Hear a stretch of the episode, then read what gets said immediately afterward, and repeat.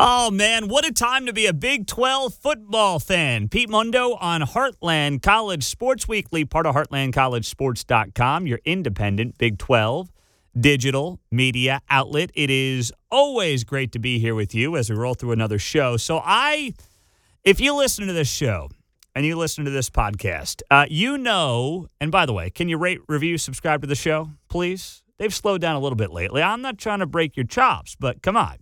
Still got a few weeks left of football season, best time of year. That's what I'm asking for Christmas. Leave a five star rating, review. I'll send you a free Heartland College Sports koozie when you do that. And um, you just got to send me, an email, screenshot of that rating and review to Pete Mundo, M U N D O, at heartlandcollegesports.com. Thank you, thank you, thank you. So I told you a couple of weeks ago that uh, the Big 12 is in a great spot because they had TCU and Kansas State playing for a Big 12 title. It was not an anti OU Texas thing, but this show is about the Big 12. I want the Big 12 to succeed. I want the Big 12 to impress. I want the Big 12 to prove it is a legitimate Power 5 conference, which of course we know it is. And then we got the numbers. We got the ratings from the uh, Kansas State and TCU game on Saturday in the Big 12 championship last week. Take a look at this 9.41 million people tuned into that game between K State and TCU. Now, compare that to the SEC, which led the way with 10.9 million viewers. The Big 10 had 10.7 million viewers. The Big 12 was third, 9.41 million viewers. After that, Pac 12 championship, which was on Friday night, did under 6 million, 5.97. The ACC did 3.47 million between Clemson and North Carolina. There was a clear 1 2 3 SEC, Big 10, Big 12, big drop off to the Pac 12, and then another drop off to the ACC. The Big 12 could not ask for a better showing. Because what were we told? Oh, if you take out OU and Texas, the Big 12, I mean, it might as well be a group of five. You might as well be the AAC or the Mountain West or the MAC or the Sun Belt for crying out loud. Oh, come on. The Big 12 without OU and Texas. Oh, who cares? Wrong. Wrong. Wrong. And did I say wrong? Oh, wrong. Wrong again. Wrong again, geniuses in national media covering college football. Every single one of you is wrong, wrong, wrong, wrong, and wrong. It was a ridiculous notion. Numbers continue to back it up, and no numbers back it up like this. It was an obvious number three for the Big 12 at 9.41 million. And on top of that, how about the Pac 12, huh?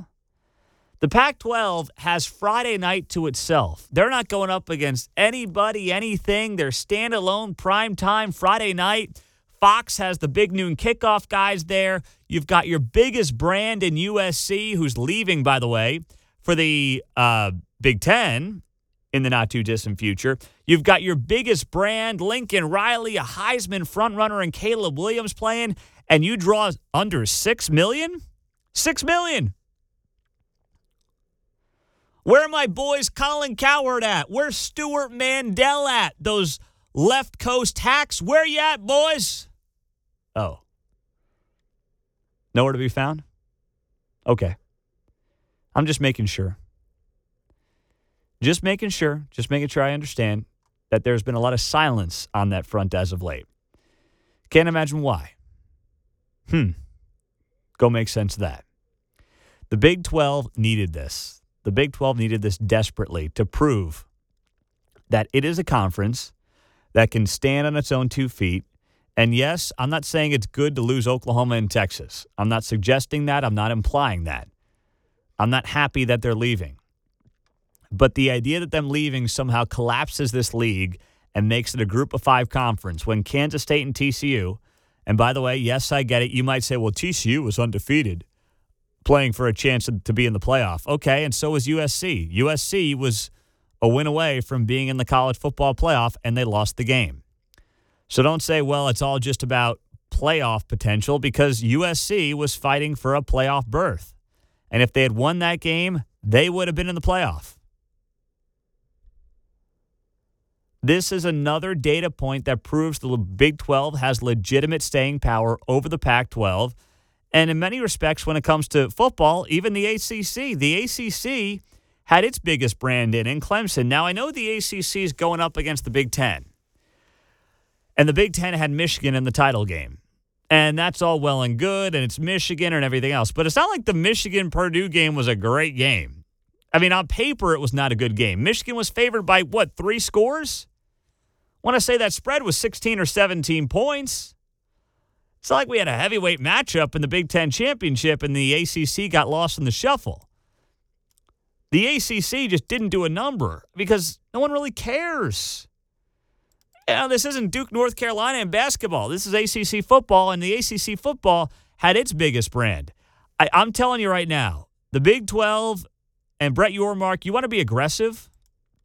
You want to make a move? You know what you do? You go poaching when the time comes. I'm not saying this is happening right now. But when the time comes, you know where you go? You know where you look? Forget the Pac 12. If Utah and Colorado and those teams want to stay out west, whatever. You go hunting in the ACC. I know it can't happen, but you go hunting for Clemson. You go hunting for Florida State. That's what you do.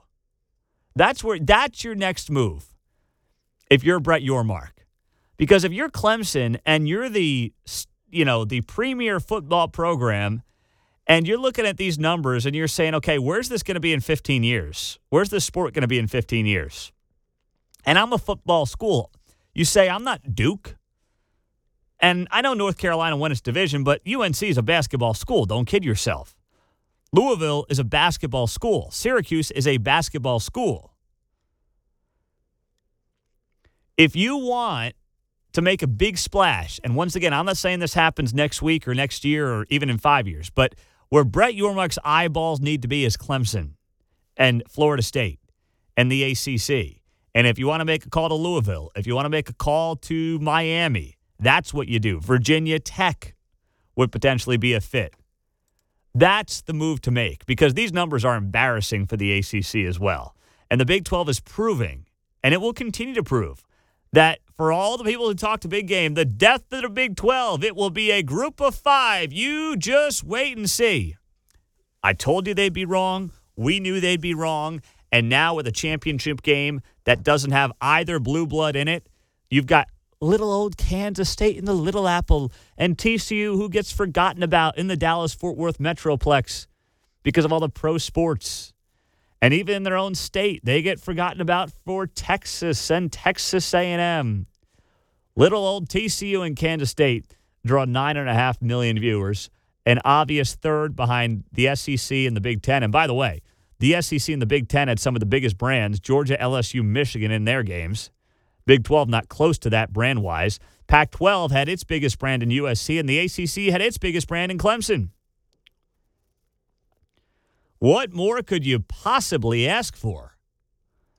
As, this is as good as news as it gets for the Big 12. If you were to tell me, I, know, I wouldn't have been shocked the Big 12 was third, but I thought it might have eked out a win over the Pac 12. I figured USC, Friday night, prime time, where the game's on. Stage to yourself, USC in the title game. Utah's a good program. Six million, not even. Big 12, nearly nine and a half. Go make sense of that. You got to love it. You got to love everything about it. Now, speaking of all this, uh, do you see what Utah Athletic Director Mark Harlan said on the Pac 12? So he was getting some gruff from uh, different parts of social media. And Mark Harlan, Utah Athletic Director, wanted to set the record straight earlier this week. And he tweeted out in response to John Kurtz, he tweeted out about the Pac 12 and Utah.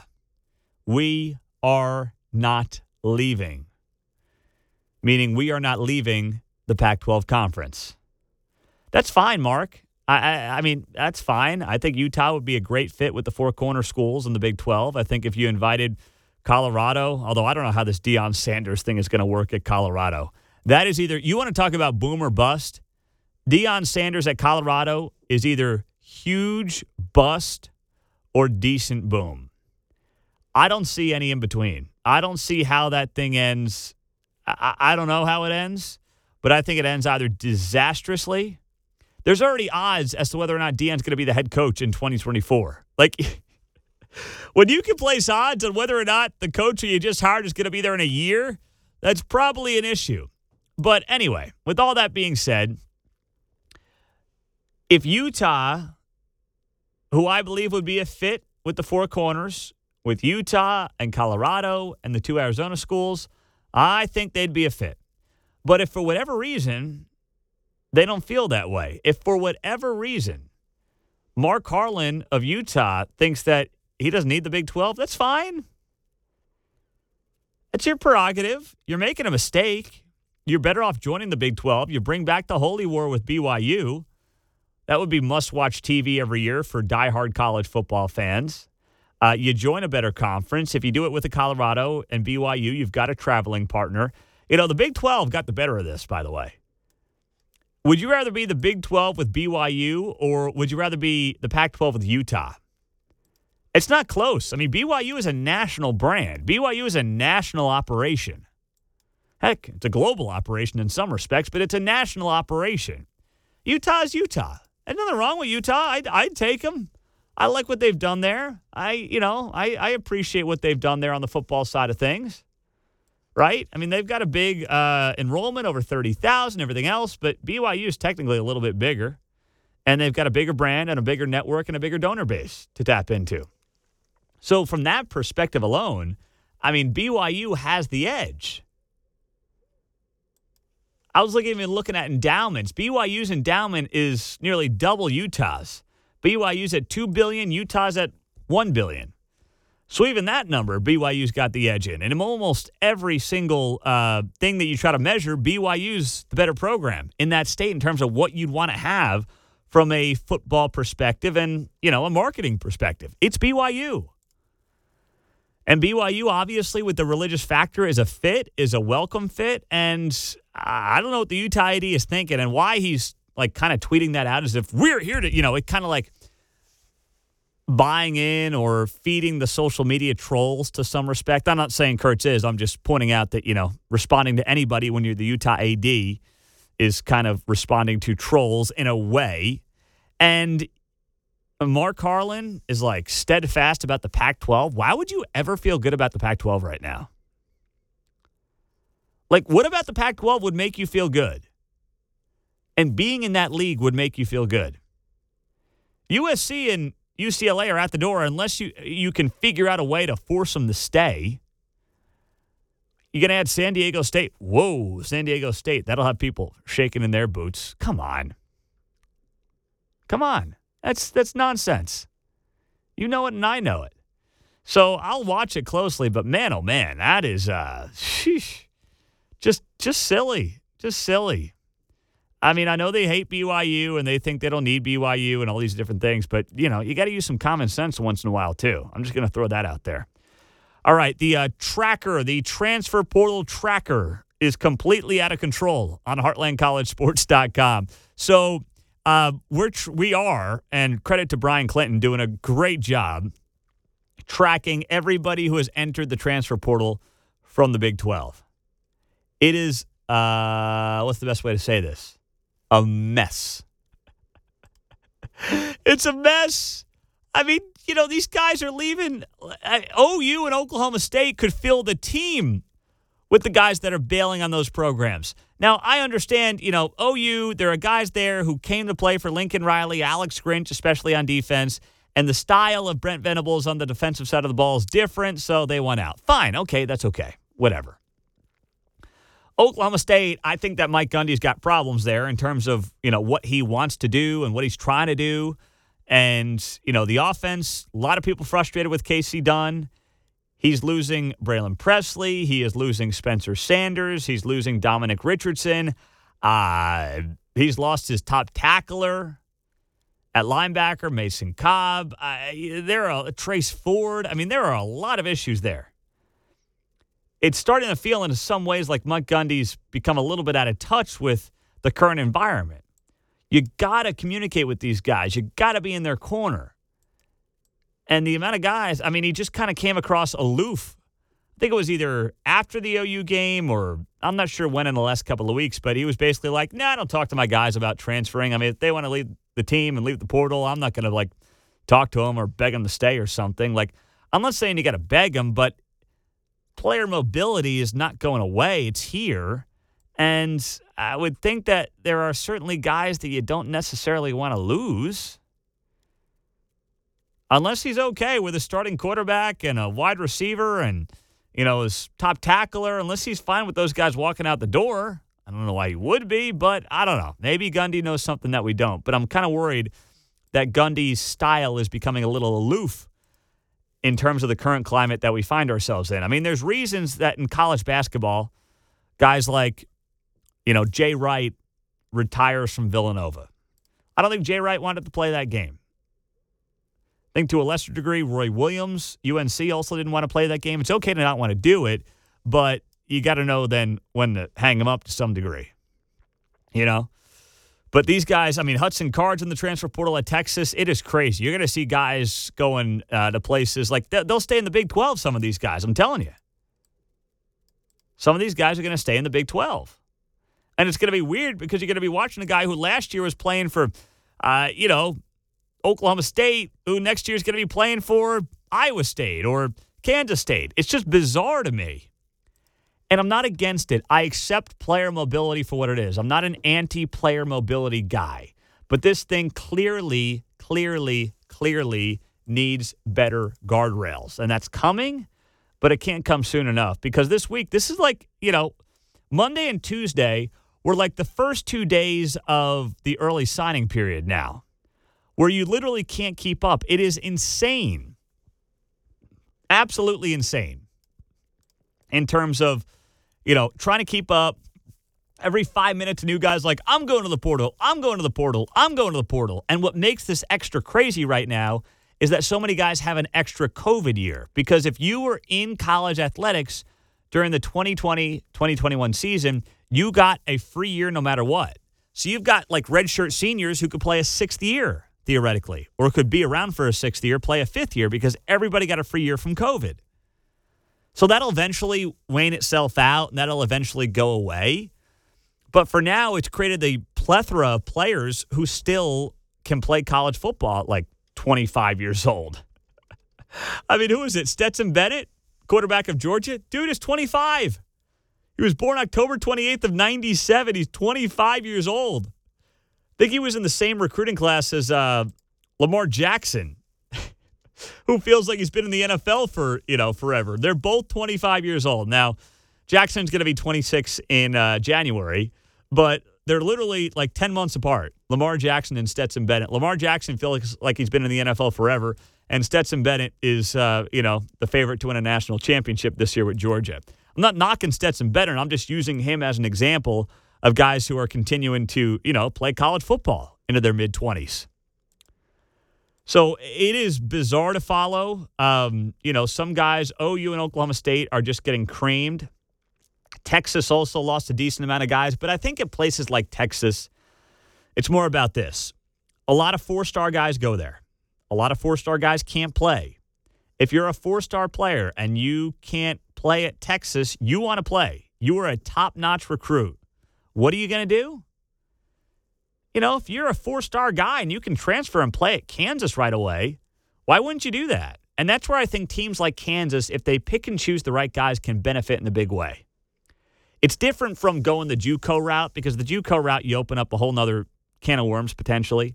If you get a solid four star dude who spent one year at a program who's like, yeah, maybe I'm also, I don't know, not digging the program for whatever reason, not loving life, not looking like I'm going to play like I thought I was maybe a transfer. And if you're Kansas and you pick up a guy who was a former four star guy and spent one year at Texas, that's a heck of an addition.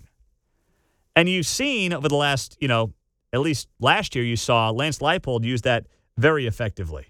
Very, very effectively. So we'll be keeping a close eye on that, of course, in the uh, shows to come. I'm Pete Mundo, HeartlandCollegeSports.com, how you find us, covering the Big 12 top to bottom. Thanks for being here as always. Hey, uh, if you want to give me something for Christmas, how about a five star rating and a review on this show? And then I'll send you for Christmas a Heartland College Sports Koozie. That's all I'm looking for. Send me a screenshot of your rating and review to Pete Mundo, M U N D O, at heartlandcollegesports.com, and uh, we'll get you hooked up. All right. So thank you, thank you, thank you. It helps this show grow on the podcast side. So appreciate you guys, and we'll talk to you soon. Have a great day.